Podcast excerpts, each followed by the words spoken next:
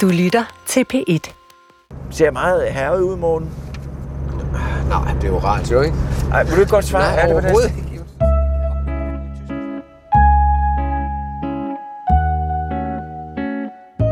Du lytter til Hjernekassen på hjemmebesøg med Peter Lund Madsen og mig, Morten Krøholt. Vi tager rundt og besøger mennesker, som alle har det til fælles, at de har fået en psykiatrisk diagnose.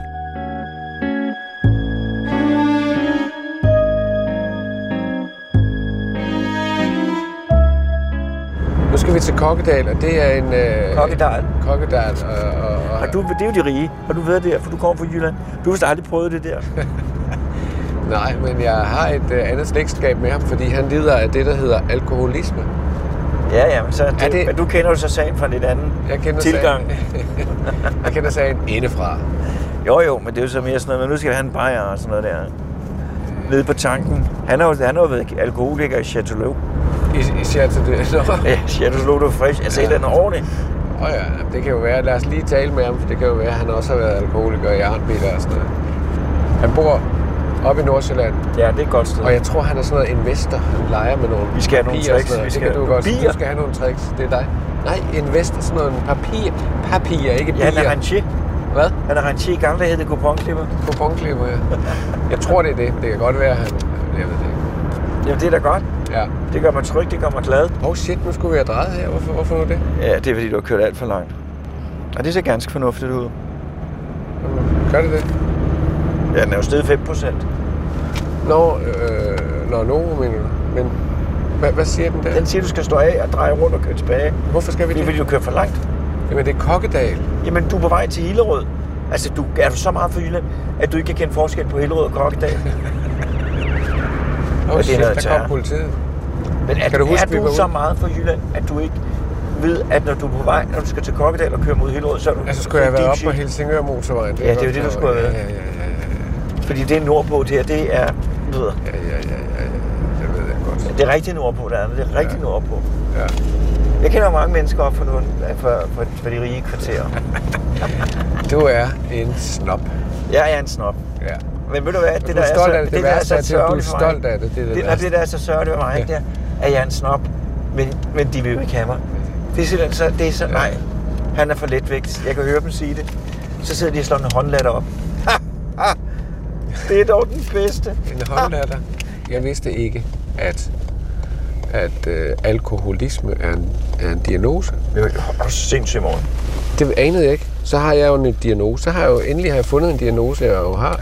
Men jeg vidste ikke. Så sendte han mig faktisk fri CD10 på øh, sms. Jo, det er en rigtig diagnose. Det er Jesper. Ja, hej, det er Morten. I Danmark har vi over 450 forskellige psykiatriske diagnoser. Opfattelsen det er sådan, at det er en karakterbrist til at være sammen, din svage pisser og drikke som en mand og sådan noget andet. Men, men, og, og, og, og, og, og, jeg vil sige, at jeg havde styr på alle facetter af mit liv, undtagen drikkeriet. Ja, jamen det Og jeg kunne ikke forstå det. Jeg kunne ikke forstå det. Hvorfor at jeg kunne love mig selv om morgenen, at jeg ikke skulle drikke, og så endte jeg alligevel med at gå fuld seng. Vi følger nemlig Verdenssundhedsorganisationen WHO's klassifikationssystem af psykiatriske sygdomme.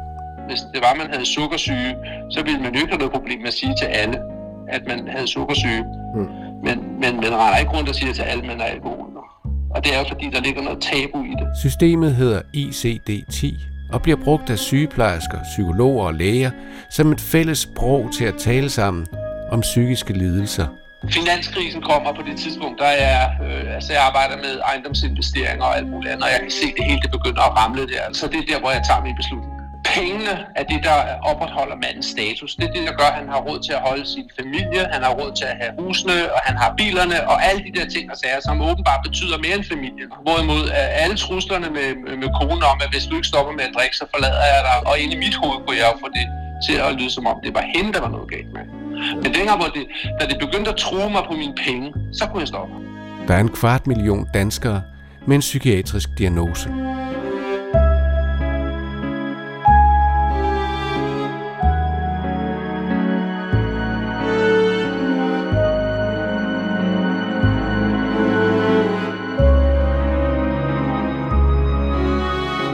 Så er vi jo nået hertil, hvor du skal fortælle noget om øh, dine øh, erfaringer med alkoholikere.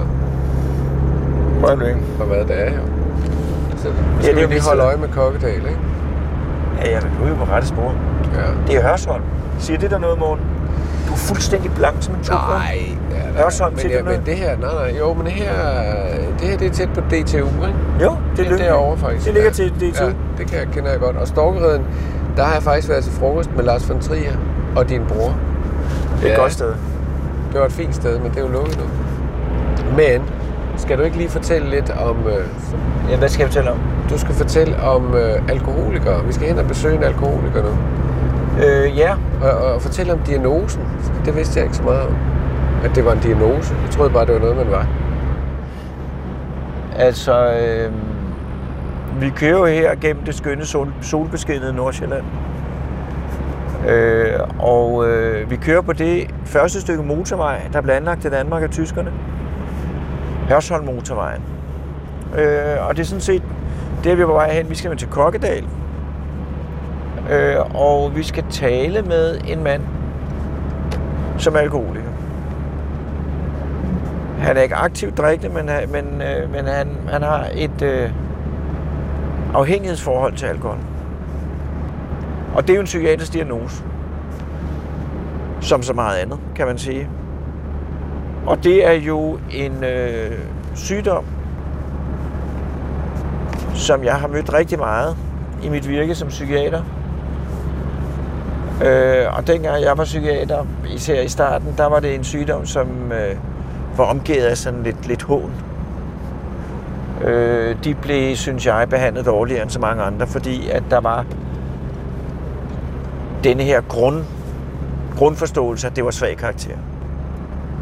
At det var svag karakter, øh, og, og at, at ølerne var en sutteflaske, og nu må du tage dig sammen. Det, det lå øh, meget klart nedunder. Øh, men jeg har haft flere oplevelser i psykiatrien, som for mig fuldstændig har tydeligt gjort, at det ikke er svaghed. At det er for nogle mennesker en dæmon, som øh, har ufattelig magt. Øh, og det er det, vi skal op og høre om. Hvorfor alkohol, det er det, vi skal høre med i dag, det kan også være andre stoffer, men alkohol kan bringe en i en situation, så man sætter alt på spil. Alt.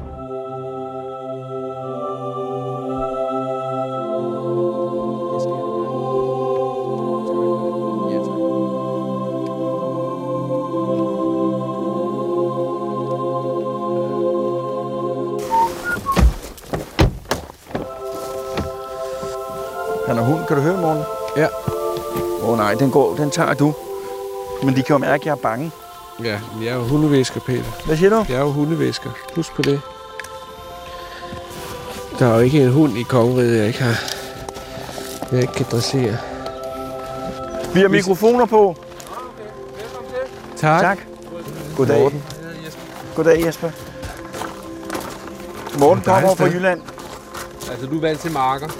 Jamen, Peter, han sidder han, han håner mig, for jeg kender ikke så Vi var meget. på vej mod Helsingør, og så var han undret han sig over, at vi ikke var på vej mod Kokkedal. Jamen, jeg, er, jeg, jeg er fra Rungsted, så det er flyttet til Kokke. Det er langt væk. Men det er bare grænseoverskridende.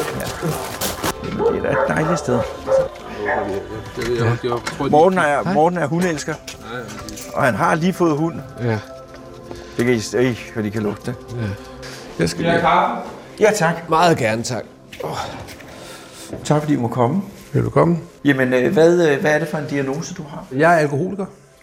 Ja, aktivt brugende eller ikke aktivt brugende? Øh, ja, det ved jeg ikke. Altså, jeg, jeg synes ikke rigtigt, at jeg bruger sådan begrebet øh, øh, forhåndværende eller aktiv. Jeg er ikke aktiv, øh, øh, men jeg, jeg bruger stadigvæk selv betegnelsen, jeg er alkoholiker, for jeg mener, det er, det er en kronisk tilstand, øh, som vil være hos mig resten af mit liv. Øh, og, og ja, så bruger jeg bare den betegnelse. Men altså, man kan sige, at jeg stoppede med at drikke for, for 10 år siden. Så jeg er lige rundet her nytårsaften. Øh, der rundede jeg 10 års ædruelighed. Og i de 10 år har jeg drukket 0,0 alkohol. Der er nogen, der siger, men har du ikke, har du ikke taget bare et enkelt glas champagne til en eller anden? Nej, det har jeg ikke, fordi så nulstiller man Hvad ville der ske, hvis du tog et enkelt glas champagne? øh, formentlig ingenting. andet end at du vil nulstille. Ja, ja, ja, men så vil jeg så, øh, så vil jeg så øh, formentlig ske det, at øh, så vil jeg et par dage efter sige, det gik jo meget godt. Så vil jeg så øh, sige, det kan jeg godt gøre igen. Og øh, så vil der gå nogle få dage, så vil jeg så lave en aftale med mig selv om, at hvis jeg køber en flaske rødvin til 400 kroner, så kan jeg godt drikke halvdelen af den fredag og drikke halvdelen af den lørdag. Og det vil så formentlig også kunne gå den weekend, og weekenden efter, så vil jeg sige, det gik jo meget godt. Det vil jeg gentage. Så åbner jeg en flaske vin til 400 kroner, drikker den om fredagen, og om lørdagen vil jeg så købe en flaske mere til 400 kroner. Og når jeg har drukket den, så vil jeg tage på tanken og købe papvin. Og så køre den derfra. Så det ligger i dig, det her med, at du, hvis ja. du begynder på det, så kan du ikke styre ja. det. Det, vil, det, vil, det er kronisk, og det, er, og det bliver værre og værre. Hvis vi nu tager det fra starten af, fordi at i Danmark, der drikker de fleste jo. Kunne du tidligt mærke, at den måde, du drak på, var anderledes, end den måde, andre drak på? Hvis, øh, altså der, der, man kan se det på, fra to vinkler. Man kan, se, øh, man kan se på, hvordan oplevede jeg det dengang, og hvordan vurderer jeg det med den viden, jeg har nu, når jeg kigger tilbage. Yes. Det, det, der er de to. Altså jeg startede øh, med at drikke som 12-13-årig. Øh, familien boede i Afrika. Der havde vi sådan et liv, med, øh, hvor vi var omkring sejlklubben og, og hele det der miljø, der var dernede. Og vi havde nemt adgang til det. Der var mange ambassadørbørn. Og, og man kunne ikke købe noget som helst i Afrika, så alting blev importeret øh, fra Europa og i store volumener. Det vil sige, at alle de der ambassadørunge, de havde jo altså kæmpe lager af alkohol til, til deres forældre. Og der, og der kunne vi jo bare rapse flasker. Og det gjorde vi. Så det startede allerede der. Men det var selvfølgelig ikke et problem der. Altså, men, men altså, øh, altså, jeg var regelmæssigt beruset fra, fra 12-årsalderen. Jeg kommer tilbage til Danmark som 15-årig og starter i 7. klasse. Og på det tidspunkt, der, der tager det til. Altså, der er det, øh, der er det fester, og, øh, og der bliver drukket. Måske ikke hver weekend, men, men tæt på hver weekend, og der bliver drukket kraftigt. Og drikker du anderledes end dine kammerater? Hvis jeg havde kigget Nej, på... det synes jeg ikke. Det var, det var, det var nogenlunde det samme som, som andre. Øhm, Så jeg ville ikke have kunne lægge, nej, lægge mærke nej, til det. det var det ikke. Og jeg vil sige, altså øh, op igennem gymnasiet, jeg er gået på Averhøj, og det var ligesom, det var sjovt med Averhøj, fordi det, der var jo flokken jo ligesom delt i to. Der var, der var musikerne, øh, og de var venstreorienterede, og så var der alle os, der læste mat, mat fys, og vi var konservative. Der var et prøvevalg deroppe, og det var sådan noget med 45 stemte SF, og 45 stemte konservativ og så var der 10 procent på de resten af partierne. Så det var meget delt deroppe, men, men vi havde det sjovt sammen, og vi festede, og der var gasfester og alt muligt andet. Og, og, og, og, og jeg husker da også, at, at jeg har været rigtig, rigtig fuld, men jeg tænkte egentlig ikke rigtig over der, at jeg drak meget mere end andre. Altså det var, det var bare... Men gjorde du det? Drak du meget mere end andre? Det kan jeg jo godt have gjort. Altså, øh, jeg, jeg tænker også nu, når man er været til fest, så tænker man, hold kæft, det var en god fest. Alle var vel nok stive, men det kan jeg jo se i dag, det er folk jo ikke. Altså, der er jo typisk fem, der er stive ud af en flok på 20. Så er der måske fem, der slet ikke drikker, og 10, der er normale, og fem, der er stive. Ikke? Og, jeg, og jeg, jeg var jo en blandt de fem, og jeg tænkte jo, alle var stive. Ikke? Ja. Øhm, jeg begynder at blive opmærksom på, faktisk, øh, jeg møder øh, Louise øh, som 21-årig, og hun øh, er lige ved at blive 18. Der, øh, der mødes vi øh, i kantinekøen inde på CBS. Og jeg, jeg arbejder der. Jeg har en, en, en ret øh, fin karriere inden for IT-branchen allerede som 21-årig. Og det går rigtig, rigtig godt. Og allerede efter tre måneder, altså hun er lige blevet 18, og jeg er 21, der frier til hende, og vi aftaler, at vi skal giftes. Og have børn. Og have hus. Det hele skal gå så hurtigt. Der er vi så i Rørvig om sommeren, øh, sammen med nogle venner. Og der ender det altså med, at de der venner der, de bliver simpelthen nødt til at, og bærer mig hjem i sommerhuset.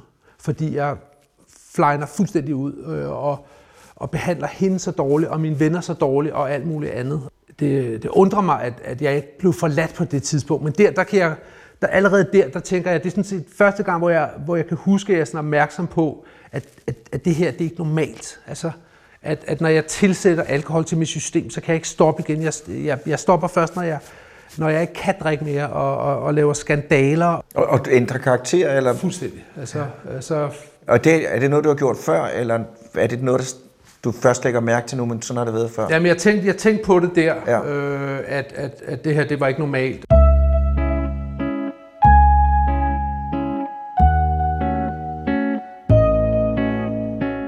Du lytter til Hjernekassen på hjemmebesøg med Peter Lund Madsen og mig, Morten Krøholt.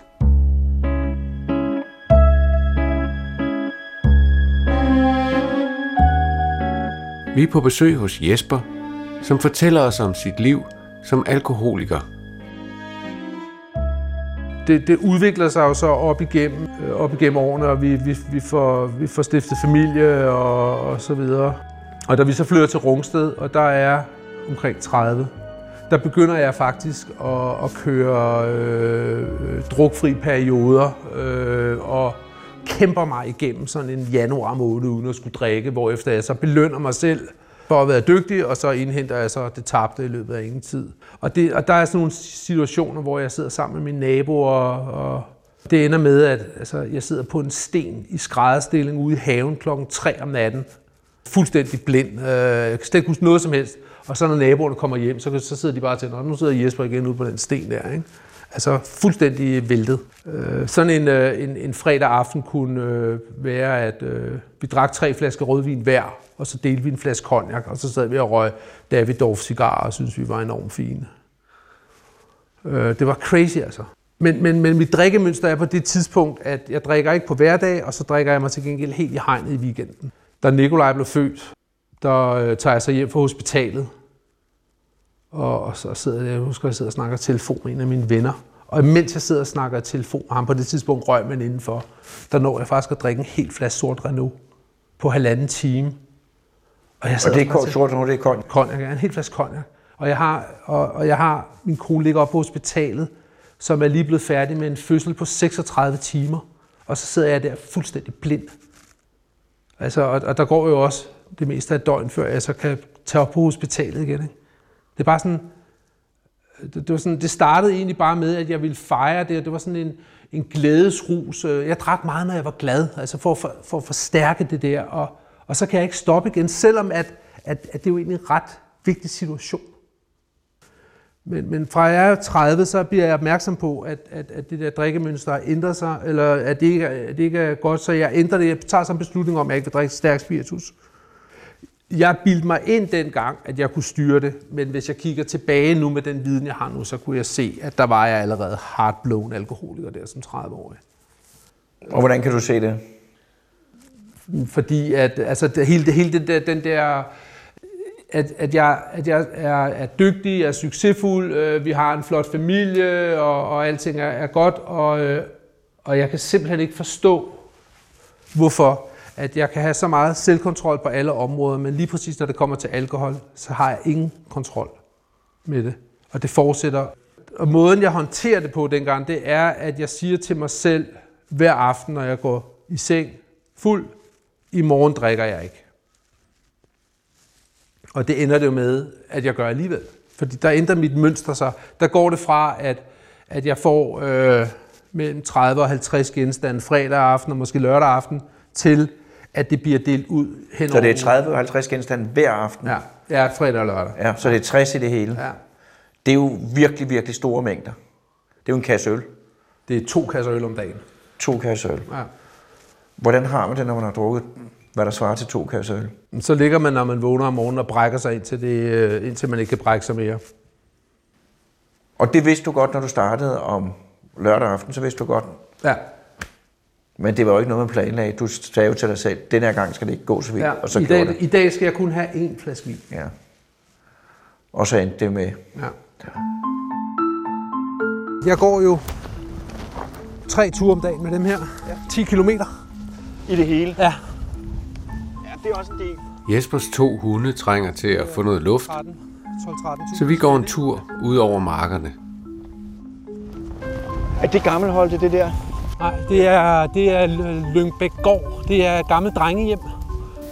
Og det er simpelthen så flot, øh, med, når de står silhuet til baggrund næsten på alle tidspunkter af året. Ja. Øh, den måde, som Øresund forandrer sig på nogle dage, der kan du slet ikke se forskel på hav og himmel og, og kontrasten øh, om aftenen til, til, øh, med lyset. Ikke?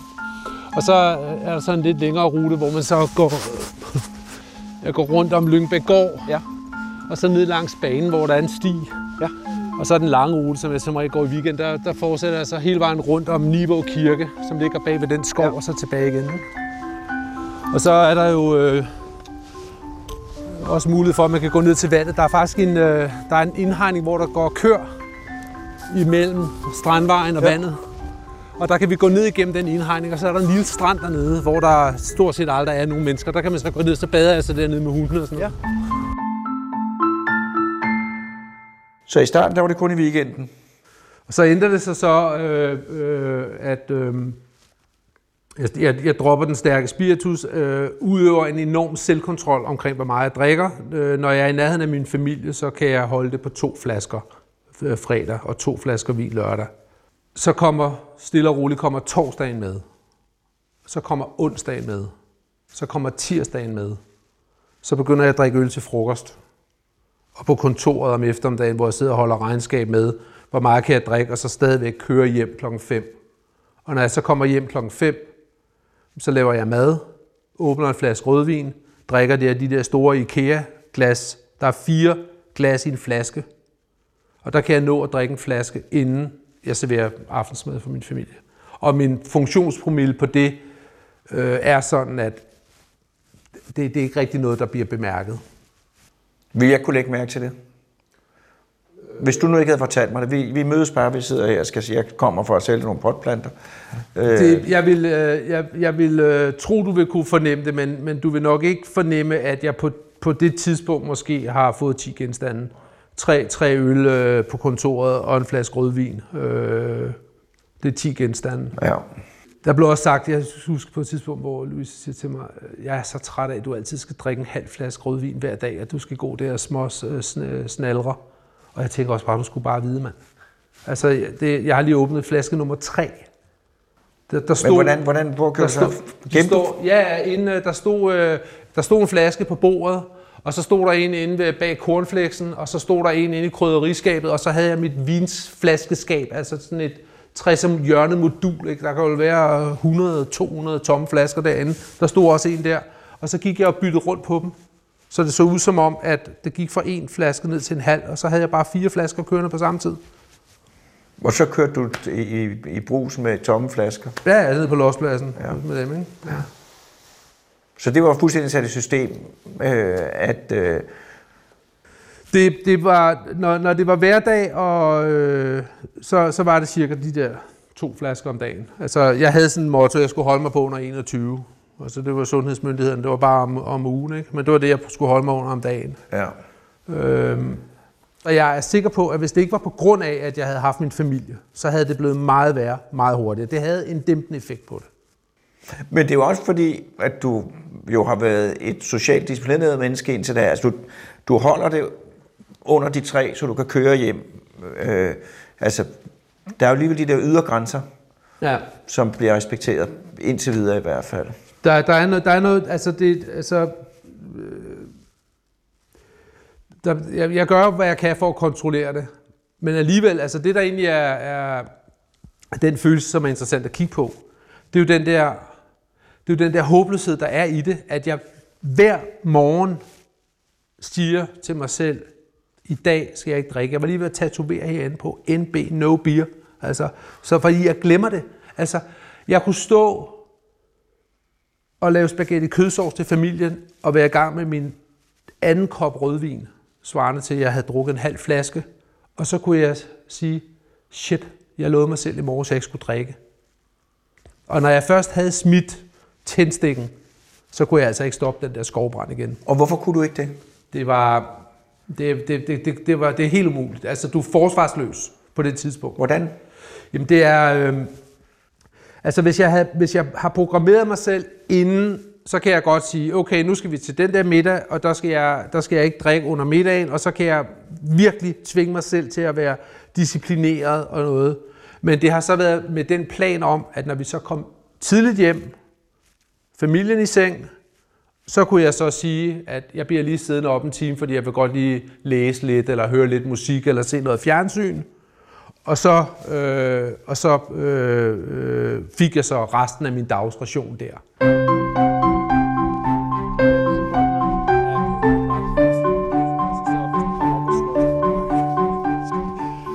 Og deroppe, der bor Ronje. Det er ligesom jeg også. Det er et pænt sted. Ja, det er det. Han holder det pænt. Det er også hans jord, dem her. Og han holder det jo simpelthen så flot, men så, så kommer han så kørende en gang imellem. Han har også sådan en, en Hellerup traktor med ind til min. Så kommer han så kørende her på stierne i hans øh, kongeblå Range Rover. Og, det, øh, og, det, og, det, øh, og så går folk bare lige ind til siden. Altså, det er sådan, der er sådan en gensidig respekt, at vi, vi, vi synes, det er okay, at han ligger og kører på stierne øh, en gang imellem og lige inspicerer hans jord. Og så passer han til gengæld, Og holder det pænt. holder det pænt, så, så, og, og vi andre kan bruge det. Ikke? Så er driftbygningerne, der ligger bagved, de er så indrettet som sådan en form for kontorhotel. Ah. Så der er så mindre, mindre virksomheder deroppe. Ikke? Aha, pænt. Og hvor, hvordan de her hus, hvordan er de, De der, det er faktisk øh, det er nogle gamle tjenesteboliger ja. til, til, til skolen. Det er fandme en flot dag i dag. Men det er om vinteren. Jeg, jeg, det er simpelthen imod min religion at stå op, når det er mørkt. Jeg gider ikke. Det, det, det er noget af det værste. Altså, hvis der er folk, der, der, der, der vil have et møde med mig, og, og de så spørger, kan du, kan du klokken 9, så siger jeg altid, at det kan jeg ikke. Jeg har et andet møde. Ja, det passer bedre klokken 11. Så det er fordi, jeg gider ikke. Apropos det der med at lyve. Jamen, den er til Den, den er tilladt, ja. Men selvfølgelig så, når de ringer. Og man så, ja, åh, jeg tror så, om det er blevet aflyst. Men er det fordi, at, når, at det kræver karakterstyrke at lade være at drikke, og når man så drikker, så mister man jo karakterstyrke, eller er det Jamen, bare... det, det, det var sådan, jeg tænkte dengang. Det var Ja. jo min skam i det med karakterdefekten i det. Ja. Ja. Karakterstyrke. Der, der er intet at gøre. Og hvorfor er der intet at gøre? Det er det, som er... Det er det, det, er det der er sygdom. Det er det, der er sygdom i det. Altså den der øh, mentale besættelse, den der fysiske allergi, man udvikler. Det er, øh, og det er jo, og det er jo, det er jo en, en glidebane, fra man som 12-årig begynder at smage sin første øl, indtil at man bliver normalforbruger, storforbruger, og så krydser man en, en, en usynlig grænse og bliver misbruger. Og når, du først, og når du først har krydset den der grænse og blevet misbruger, så er der ingen vej tilbage. Og kan du sige, hvordan, hvis du skulle beskrive den grænse? Den er, jeg, den, den, jeg opdager jo ikke, den er der. Nej, men hvis du kigger tilbage, kan du det? Der kommer jo et tidspunkt, hvor at jeg ligesom accepterer, at nu, nu er det ikke mig, der styrer alkohol, nu er det alkohol, der styrer mig. Altså jeg accepterer det på en eller anden måde, og lærer at leve med det, og, og, og, og prøver så ligesom i visse situationer at lade være med at drikke noget overhovedet, fordi jeg ved, at hvis jeg begynder at drikke, så, så er det svært at at stoppe. Men, men, men, men det er jo altid sådan noget med, at jeg siger, jeg skal kun have en halv flaske, og så holder jeg det aldrig. Det jeg sidenhen har lært, det er, hvis jeg lader være med at tage den første, så bliver jeg aldrig fuld.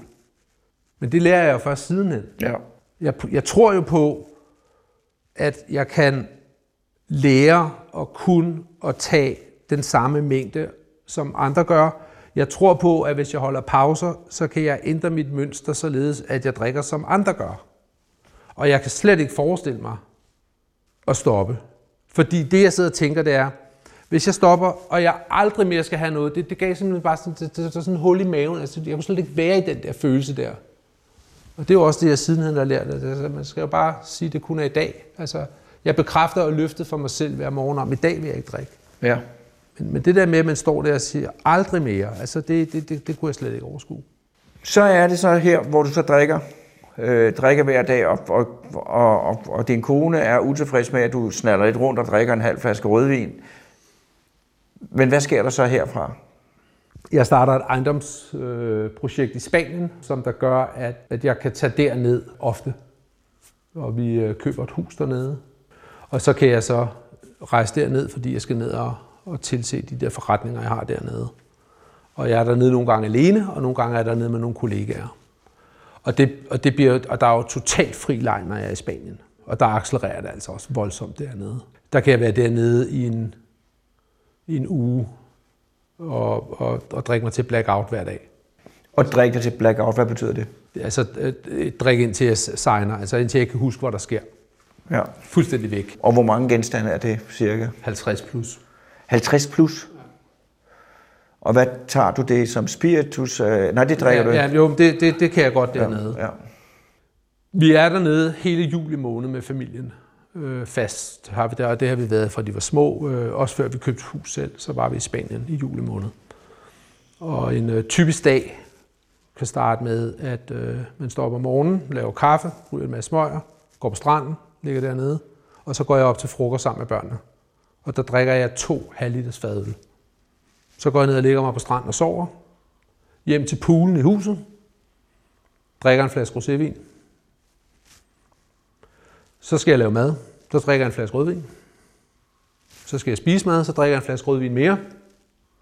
Og så går familien i seng, og så sætter jeg mig ned og hygger mig med to trefingers konjaks. Og så går jeg i seng.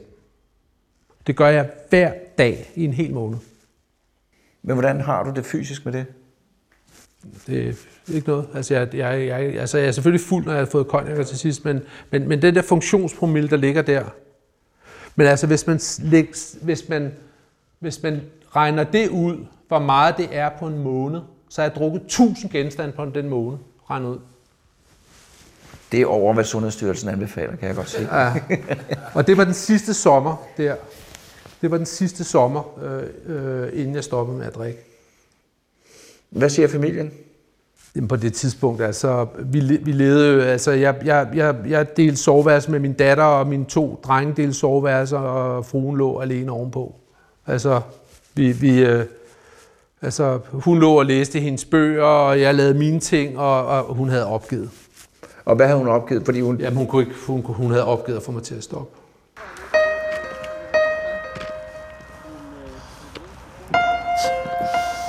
I sommeren så er der polo dernede. Er det hestepolo? Det skal vi se. Ja, sgu da, det skal jeg da begynde at dyrke. Vi skal simpelthen ud og se polo en dag. Vi skal ud og se polo. Ja. Og så virke som om vi, vi selv Jamen, det er sådan lidt, det er lidt, øh, fordi det er sådan, øh, øh, folk har, de her damerne har pæne kjoler på og stråhat og sådan noget der. Og, og så står der sådan en speaker, som der var øh, øh, virkelig sådan, du ved, øh, sådan Gunnar Nu-agtigt fortæller om det der. Så det, det er meget Og det er sjovt. sådan lidt, lidt ala galopbanen. og sådan. Ja, ja, ja. Så vidt jeg husker, så er det noget med, at så, så når det bliver for, for, for meget græs øh, hamret op, så skal alle ud og, og, og, Ja, ja. og, og vandre græsset til.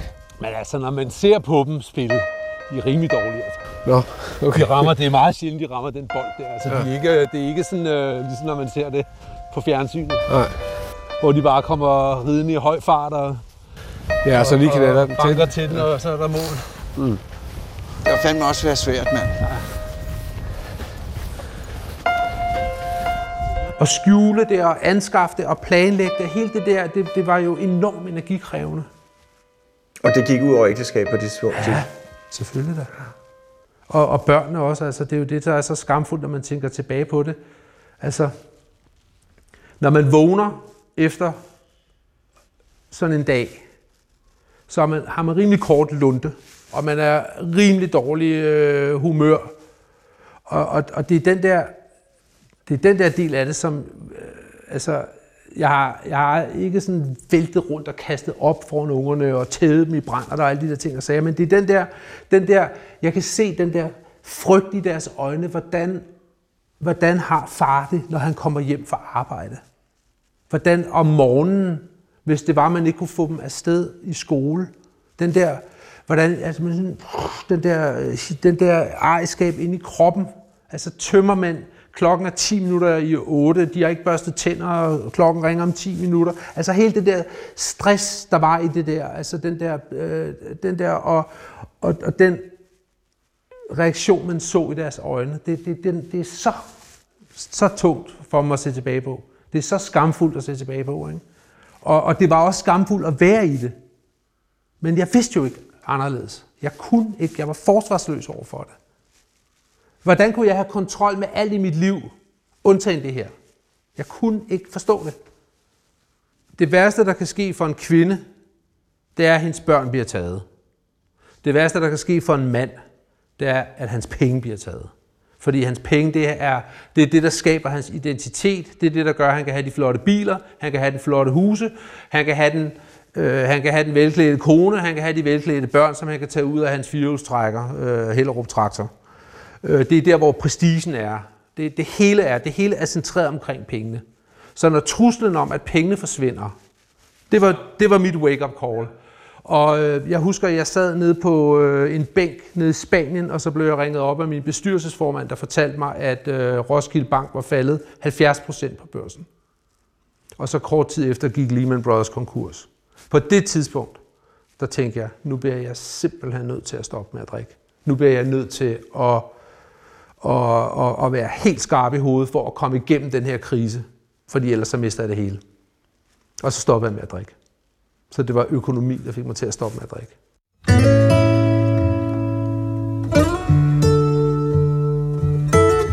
Hvad for nogle biler kan du bedst lide? Porsche. Hvorfor jeg har aldrig prøvet at køre en Porsche? Jeg havde en Porsche Cayenne e-hybrid i halvandet år. Det er simpelthen den bedste bil, jeg nogensinde har haft. Jeg elskede at køre på de der. Jeg synes, det var så hyggeligt at køre på el. Og når man så kom ud på motorvejen, hvis man så satte den i sport, så den både tændte for benzinmotoren og elmotoren på samme tid, så blev den altså rimelig hurtig. Og det er jo ikke fordi, man ligger og kører, kører sindssygt stærkt men, det, men en gang imellem er det meget sjovt lige at trykke. Det er meget sjovt, når man kommer her om eftermiddagen, når man kigger over på ven, så når solen, så er solen jo kommet rundt og lyser direkte ind på ven, så kan man se den danske kirke derovre. Man kan ikke se den nu, men når man kommer om eftermiddagen, så bliver den lyst op. Den er cirka midt på øen, øh, midt i. Jeg har kun været på Ven en gang.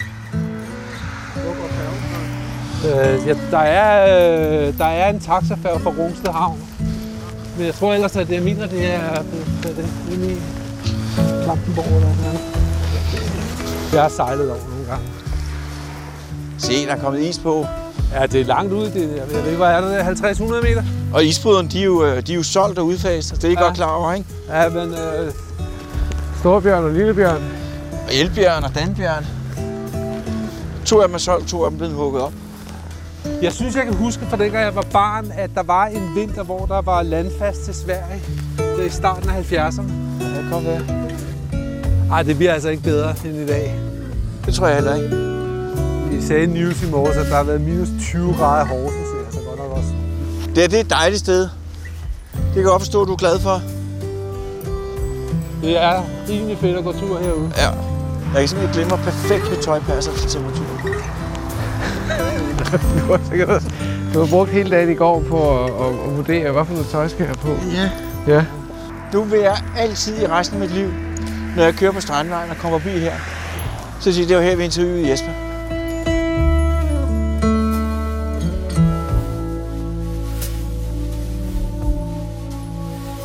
Så bestemmer du dig for, at nu skal du holde op med at drikke. Hvad gør man så? Jeg ringede til min ældste ven fra børnehaven, børnehaveklassen. Han, han var på det tidspunkt på Alfa, som er et behandlingssted oppe i Fredensborg, og havde stoppet der og ville øh, starte sit eget øh, firma, hvor han ville øh, tilbyde hjælp til primært velstillede mænd i Nordsjælland.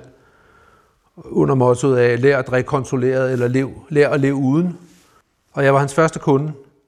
Han lovede mig, enten så kan jeg lære at drikke, du lærer at drikke som en gentleman, eller også så kan jeg lære dig, at du kan leve uden. Ja. Og det valg tager man jo så på et eller andet tidspunkt. Og som hans første klient, jeg valgte jo at stoppe. Jeg valgte at dreje til højre. Jeg tror egentlig, han nok havde forventet, at folk de ville, de nok lige skulle prøve at dreje til venstre, og så se, om de kunne være der over en periode, for så måske at vende tilbage og sige, nu må jeg lære at leve uden. Og da vi så kom til den syvende session, så sagde han, øh, vi skal tage af med. Er du frisk på det? Så sagde jeg, ja, okay, jeg har bare valgt at gøre, hvad han sagde. Så sagde jeg, ja, det er jeg. Nå, så mødes vi så inde i Rysgade 107, så går vi til møde der torsdag kl. 12. Og jeg kan bare huske, at jeg tænkte bare, det der, det er simpelthen galt. Jeg havde regnet med, at vi måske skulle op på et eller andet behandlingshjem, så man kunne se, hvordan det så ud, og, og snakke med en forstander eller et eller andet. Ikke? Eller, øh, sådan et, men, men så tog vi til AA-møde, og det var, det var en meget, meget, meget anderledes oplevelse. Altså, jeg havde sådan en fordom om, at, at det bare var sådan nogle bumser, der lugtede og havde beskidt tøj og nettoposer under bordet og, og hunde og sådan noget andet. Altså sådan rigtig, sådan rigtig sådan, som, som, som ham man ser, der sidder på bænken. Ikke? ja. Men det var det jo ikke. Altså, jeg kom jo ind, og der var jo 30-40 mennesker, og øh, nogen havde jakkesæt og slips på, og, og, og, og nogen, det var, øh, var, altså, der var jo unge, helt ned til midten af 20'erne, der var nogen på 70, der var mænd, der var kvinder, der var hvide, og der var mørke og grønlændere, og der var nogen, som øh, var arbejdsløse og på kontanthjælp og førtidspensionister, pensionister, og der sad direktører derinde. Det var jo det var helt, helt crazy at opleve det der. Og skal man så gå op og sige, Jeg hedder Jesper, jeg er. Nej, første gang du er derinde, der kan du bare vælge at præsentere dig med fornavn. Ja. Men altså, det normale er kodex, man præsenterer sig med fornavn og siger, goddag, jeg hedder Jesper, jeg er alkoholiker. Og så, hvis nogle gange, så, så er der sådan en præsentationsrunde, hvor det går hele vejen rundt. Men, men formatet er jo på den måde, at man, man afbryder ikke hinanden, og man, man, man deler det, man har på sinde. Og så starter man jo altid med at sige, jeg hedder Jesper, jeg er alkoholiker, og så siger hele forsamlingen, hej Jesper, og så siger man så det, man har på sinde.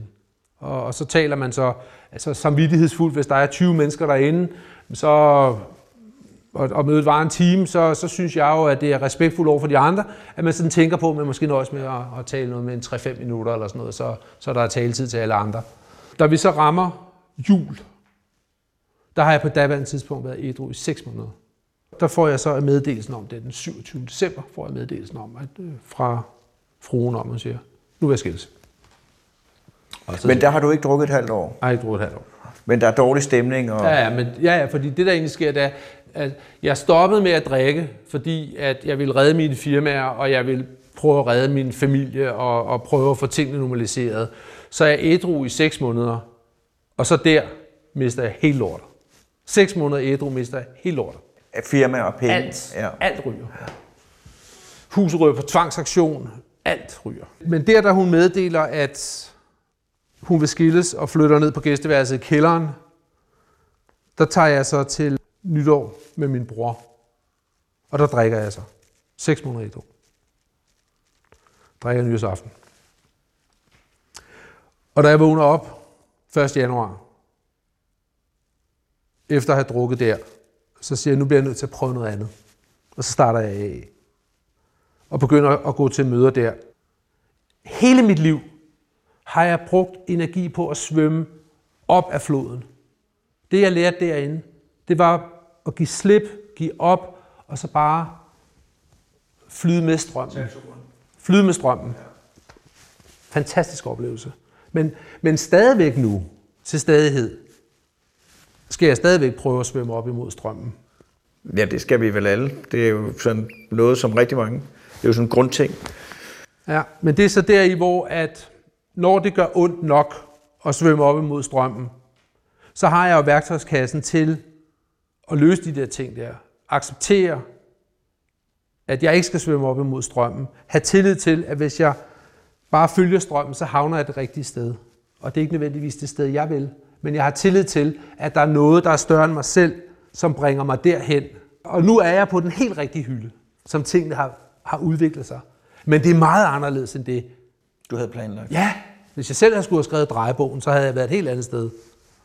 At, at, at, at jeg skulle finde den største lykke i at bo i Kokkedal og gå tur med to øh, gadekryds-hunde og stå og, og kigge ud over en mark i Niveau. At det, at det er der, hvor jeg får mine lykkeøjeblikke. Det havde jeg ikke regnet med. Hvad havde du regnet med? øh, Bentley og slotte og alt muligt. Altså, det, det var jo, altså, det var jo, det var, jo- Øh, det var jo meget øh, omkring øh, prestige og penge og, og sådan nogle ting. Altså, jeg er jo ikke blevet helt kureret, men, øh, men, men altså, det, det, er bare nogle andre, det, det er bare nogle andre ting, jeg sætter først.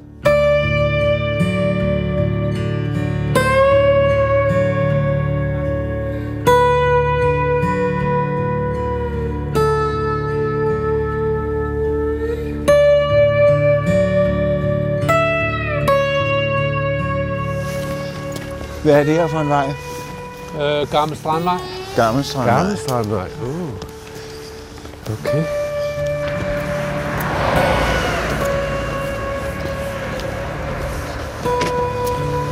Har du fået dem som valg, de der hunde? Ja. Ja. Øh, Charlie er øh, 75% samoyede og 25% øh, husky. Og, og Siggy er faktisk 50% samoyede, men man man kan ikke rigtig se det. Nej. Altså. Og det er meget godt med de der samojeder, men altså, de, øh, det, er jo, øh, det er jo slædehunde. Ja. Så man kan, ikke, man kan ikke lære dem, at de ikke skal trække. Altså, det, ah, nej, de, de... Og, og, og, og, og, og specielt Charlie har et sind. Altså, han er fuldstændig som kat. Hvis det er, man slipper ham løs, ja. og, han, og han har lyst til at vandre afsted og, og, og gå sådan en tur, så gør han Altså, ja. du forstår, 5 meter frem og råber og skriger. Han er ligeglad. Han, han lunder bare væk. så vi har, det er ham der. Ja. Så vi har GPS'er på begge hunde. Ja. Så jeg kan sidde på min iPhone og se, hvor de er, når de stikker af. Så kan jeg køre ud og fange, fange dem.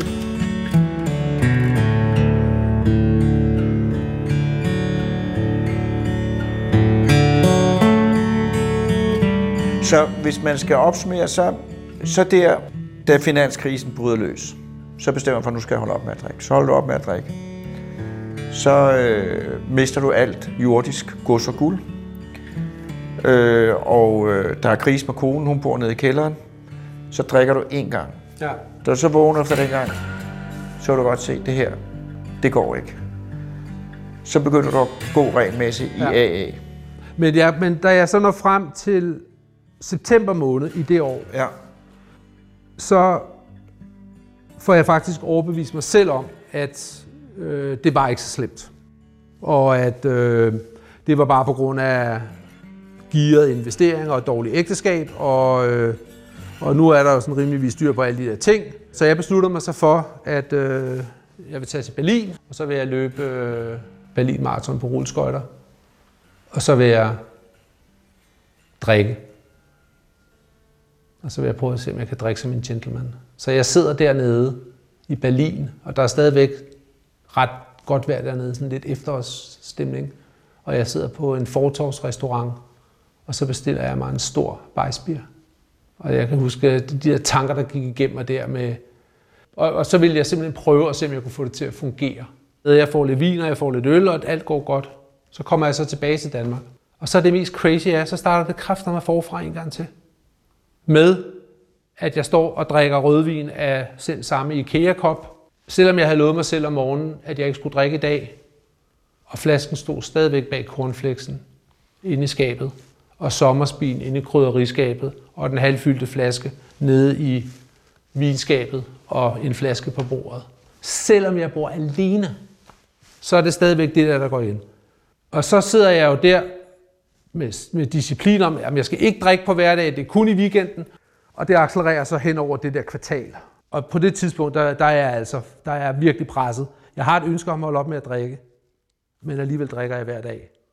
Det var der, hvor jeg for alvor virkelig kunne se, hvad det her sygdom var. Og så ender det så med, at jeg bliver stanghammerne stiv øh, nytårsaften. Jeg havde inviteret gæster, sagt, I må selv tage vin med. Jeg skal ikke drikke. Og det endte jo med, at jeg drak alle de rødvinsflasker, der stod på bordet. Altså alle, der sad de der 6-7 gæster, og alle havde en flaske med. Så jeg tømte alt det, der var tilbage i men, og så sendte jeg min nevø ned på Rungsted station for at købe mere rødvin, og han kom tilbage med 2 liter papvin, som jeg så drak. Og da jeg vågnede der 1. januar, der havde jeg det så dårligt. Altså jeg lå i fosterstilling, jeg havde det så dårligt der. Og så har jeg ikke drukket siden. Og det er 10 år siden. Ja, det er 10 år siden nu. Der er jo forskel på at erkende, at du er alkoholiker, som er første trin i AA. Og, øh, og det andet, det er så at acceptere det. Hvorfor tror du, at du bliver afhængig af alkohol? Jeg, jeg tror i dag, at det er... Altså, jeg tror, at, at man kan have en uh, genetisk eksponering for det, men, men, den skal, men den skal dyrkes. Man kan godt have alkoholisk adfærd, og man kan godt have en alkoholisk disponering, men hvor det ikke udvikler sig, fordi man, man, man, man, altså, man, man aldrig får drukket sig til det. Altså, det er jo en glidebane, som starter med et normalt forbrug, som bliver til et stort forbrug, og så til sidst ender man som misbruger. Det er altså den der glidebane ned igennem det. Helbredelsen for alkoholisme, det ligger i at hjælpe andre, og det bruger jeg meget energi på. Og i bund og grund handler det jo egentlig om, at øh, man kommer ind, har det af helvede til, får det bedre, får det godt, og vender sig om og hjælper den næste, der kommer ind, der har det af helvede til. Det er den måde, det her system det foregår på. Jeg tror på, at hvis jeg fortæller min historie til de mennesker, så tror jeg, jeg kan nå dem på en anden måde. Jeg tror, jeg kan give dem et håb om, at det også kan lykkes for dem at få et, et godt liv uden. Det er ikke deres skyld, at de er blevet alkoholikere, men det er deres ansvar at gøre noget ved det. Og de kan gøre noget ved det. Og det er nogle meget, meget enkle greb, der skal til for at gøre noget ved det. Og hvad er det enkle greb? Jamen det er at lade være med at tage den første. Det er at indse, at denne her kamp kan ikke vindes alene. Man bliver nødt til at få noget hjælp til det. Og den hjælp, man får, ligger faktisk ofte i at hjælpe en anden. Det der med, om det er svært eller ikke svært. Jeg synes, det var skidesvært. Det var ikke svært at holde op med at drikke fra den ene dag til den anden. Ligesom jeg havde det fuldstændig ligesom dig. Du, slut. Men så årene, der fulgte, det der med at, at være til middag hos nogen, at være til fest, øh, Det er fuldstændig, det måtte jeg stoppe med, fordi du skal lige, du skal lige, det, det her land, der skal vi da lige have en lille en, ikke? Ja. Hvordan har du haft det med det? Jeg har ikke haft den oplevelse. Øh, jeg har hørt mange andre have den oplevelse med, hvor de sidder der til et selskab med deres kollegaer, som siger, ah, kom nu, kom nu, tag nu lige en. Altså, du kan vel godt, altså, hallo din svagpisser, ikke? Og, og der, der kan være folk, der sidder og siger, man kan ikke stole på nogen, der ikke drikker, og man kan høre mange af de der. Altså, jeg, jeg, jeg, synes ikke, jeg synes ikke, at øh, jeg har oplevet det i en, i en sådan grad, at, at, at jeg har følt ubehag ved det, og slet ikke i en grad, så jeg har følt behov for at bøje af på det. Men er det noget, du er åben over for, at du er alkoholiker? Ved folk det godt? at øh, min nærmeste ved det. Det er jo tabubelagt af helvede til, det her.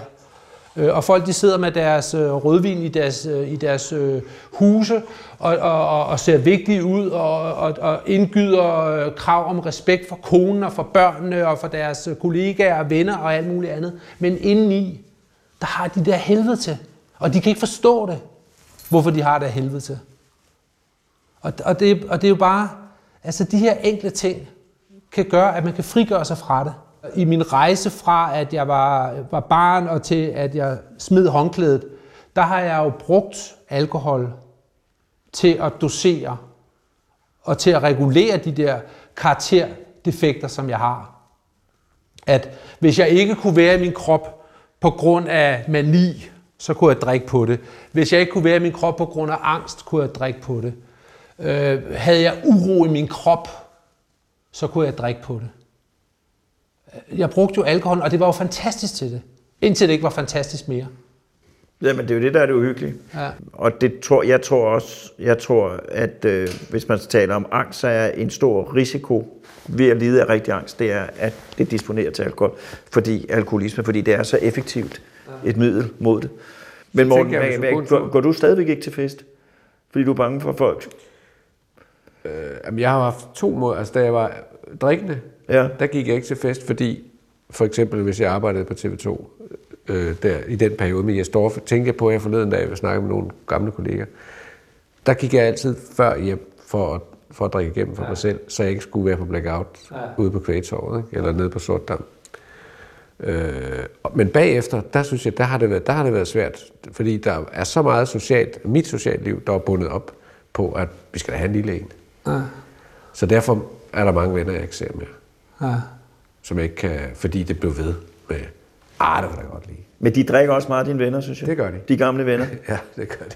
Jeg synes bare, for, altså jeg, havde, jeg, jeg blev nødt til at trække stik en periode for de venner. Øh, de der par middage, hvor at man, man endte med at der var tre par, hvor man efter man havde fået tre flasker rødvin og, og, og drukket en halv flaske gin ved at begynde at rave på hinandens koner. Ja. Altså, de er ikke særlig fede og gode til de middage med 0,0. øh, Men jeg synes jo, altså det har jeg jo... men nu møder, jeg, nu møder jeg jo bare, nu møder, nu møder jeg dem jo bare til frokost. Så tager vi en frokost øh, nede på, øh, på havnen i stedet for. Det kan sagtens lade sig gøre. Men, det, men, der, men der gik lige nogle år, der gik nogle år. Men det er jo også sådan, at hvis nu jeg skal køre for eksempel, og man er, nu er det jo ikke, men til sådan en fest, hvor der bliver drukket en flaske rødvin i løbet af aftenen, ikke? Du kan, du kan, altså efter to genstande, så vil du høre det. Ja, så gentager folk sig selv. så, så, så det er lige så tydeligt. Der skal ingenting til. Hvad laver du som arbejde nu? Øh, jeg, er, jeg er faktisk gået tilbage til min oprindelige branche med ejendomsinvesteringer igen. Nu er det bare på en anden måde. Det er, altså, det er meget mere balanceret. Det er meget mere, det er meget mere struktureret. Det er meget mere faktabaseret, mindre følelsesbaseret. Øh, jeg er meget opmærksom på, at jeg ikke bliver fanget i de der maniske tanker. Og det er, også, og det er et nemt liv, fordi at jeg skal ikke hele tiden gå og huske på, hvad jeg har lavet. Og, øh, altså, jeg lyver langt, langt, langt, langt mindre, end jeg gjorde i gamle dage. Øh, jeg er ikke helt kureret.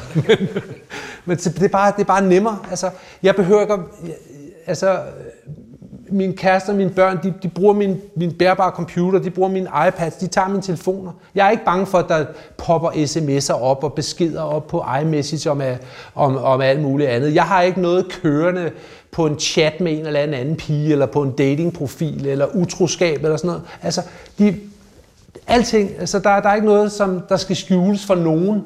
Og det er en kæmpe forandring. Jo mere sandhed, jo mindre stress. Ja. For det kommer altid tilbage. Øh, altså en løgnhistorie. Den kommer altid tilbage og skaber besvær, og du skal holde rede i den. Øh, og det er pisse besværligt. Det gør jeg virkelig meget ud af. ikke at, lige netop det der med, at, at folk må skulle se på det. Altså, jeg har ikke noget, nogen steder, som folk ikke skal se.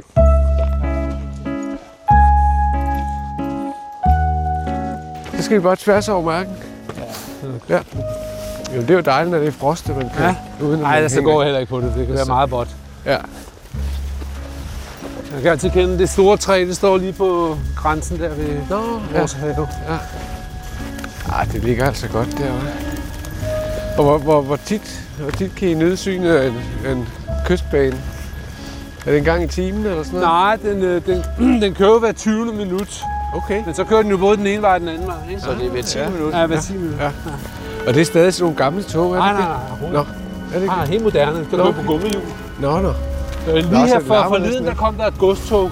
Men altså, alle godstogene kører over øh, broen nu. Så Ja. ja. der er jo slet ikke, altså, da jeg flyttede til Rungsted, der var der jo nogle gange om natten øh, vågnede ved. Der boede jeg så, øh, også øh, forholdsvis tæt på banen, men ikke så tæt som her. Nej. Og der, der kom jo de der godstog der, og de, Der øh, de, de, var, ja, de var, nærmest- jeg tror, de var en kilometer lange eller sådan noget, ikke? Tusind tak. Jesper, det var en fornøjelse. Det var en fornøjelse. Tak fordi Ja. I kom på besøg. Det, øh, det, det, var, det var vores mindste kunst. Glæder mig til at høre det. Ja, tak for i dag. Tak. for dagen.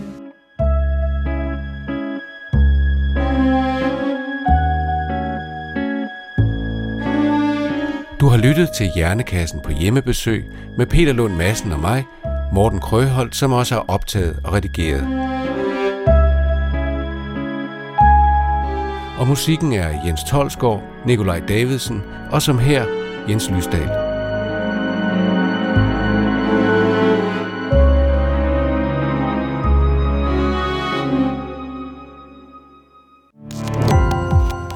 Gå på opdagelse i alle DR's podcast og radioprogrammer. i appen DR Lyd.